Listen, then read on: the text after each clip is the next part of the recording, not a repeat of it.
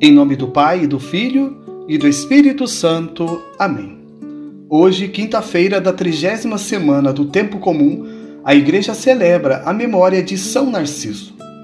Narciso nasceu provavelmente no ano 96. Sabe-se que ele não era judeu, mas não se sabe o local de seu nascimento. Sabe-se também que desde sua infância ele demonstrou grande amor a Jesus Cristo e quis dedicar toda a sua vida ao serviço de Deus. A história de São Narciso está repleta de milagres e graças especiais, alcançadas através de sua intercessão.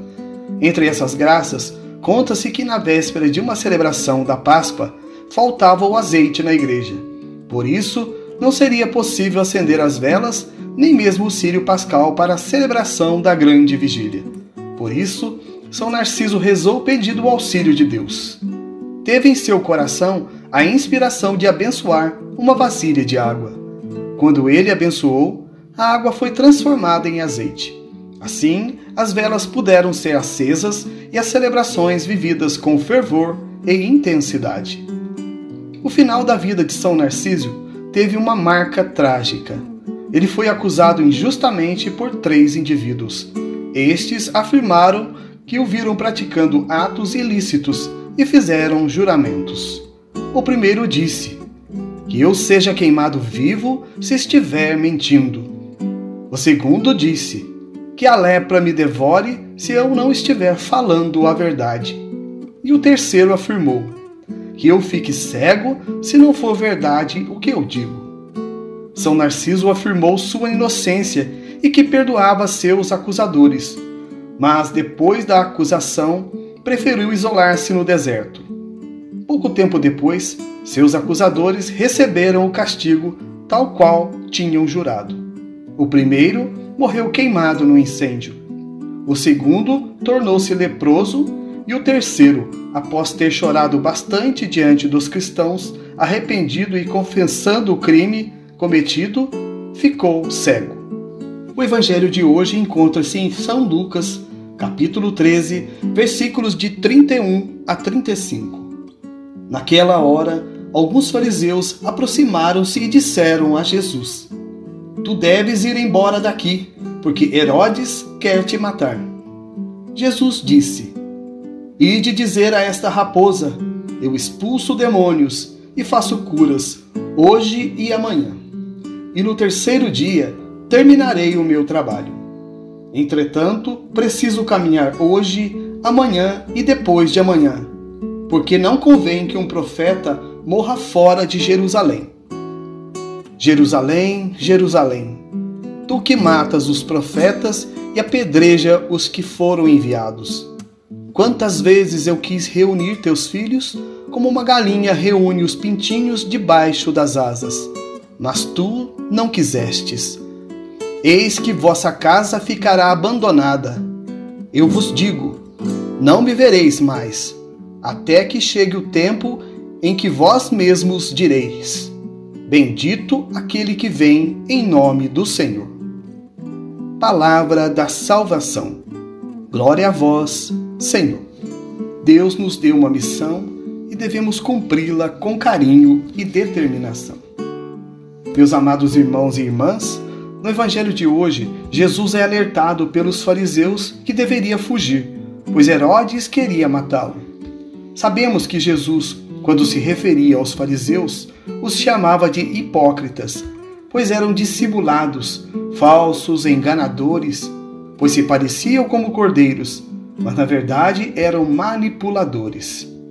Talvez esta ajuda dada a Jesus fosse, na verdade, uma artimanha, um jeito de tirar Jesus do seu caminho, do seu propósito, da sua missão. Mas ele estava convicto do que deveria ser feito.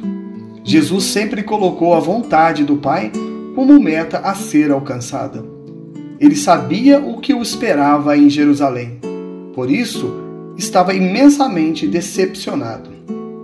Os judeus, quando foram para o exílio, ficaram sem pátria e a religião ficou abalada.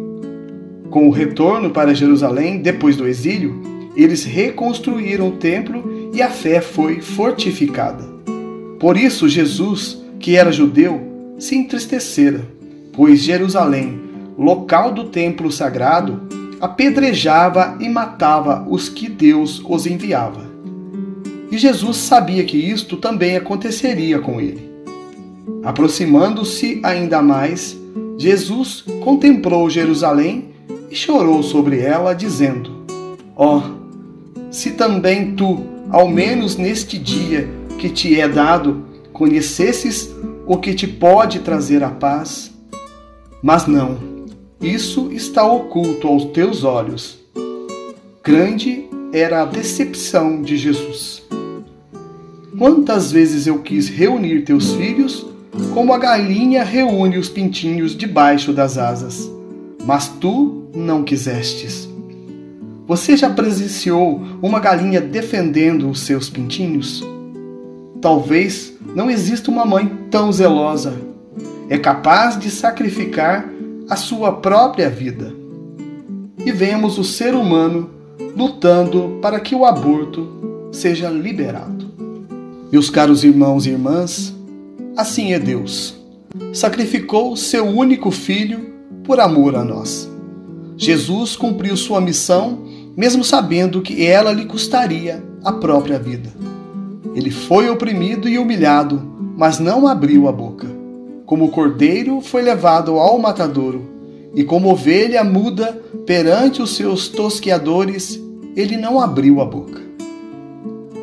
E nós, quantas vezes desistimos por qualquer motivo de nossa missão?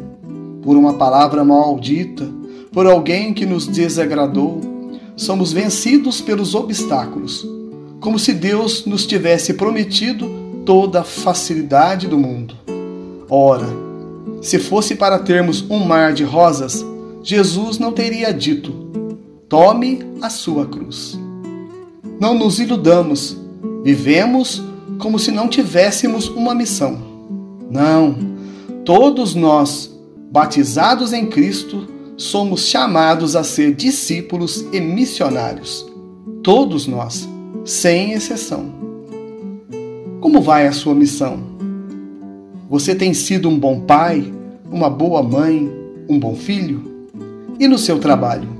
Como tem sido o seu comportamento com os amigos de profissão? E a sua responsabilidade com quem te acolheu como colaborador? Você tem sido generoso para com seu próximo? Qual é a sua missão? Independente de qual ela seja, existe um método que não falha. Faça tudo como se fosse para Deus. Assim sendo, sua missão será bem sucedida. Peçamos à Virgem do Carmo, padroeira da nossa Diocese da Campanha, que nos ajude a cumprir nossa missão, inspirados em Cristo, que jamais desistiu do seu propósito por amor a nós. A vossa proteção recorremos, Santa Mãe de Deus. Não desprezeis as nossas súplicas em nossas necessidades, mas livrai-nos sempre de todos os perigos. Ó Virgem gloriosa e bendita. Amém. São José, rogai por nós.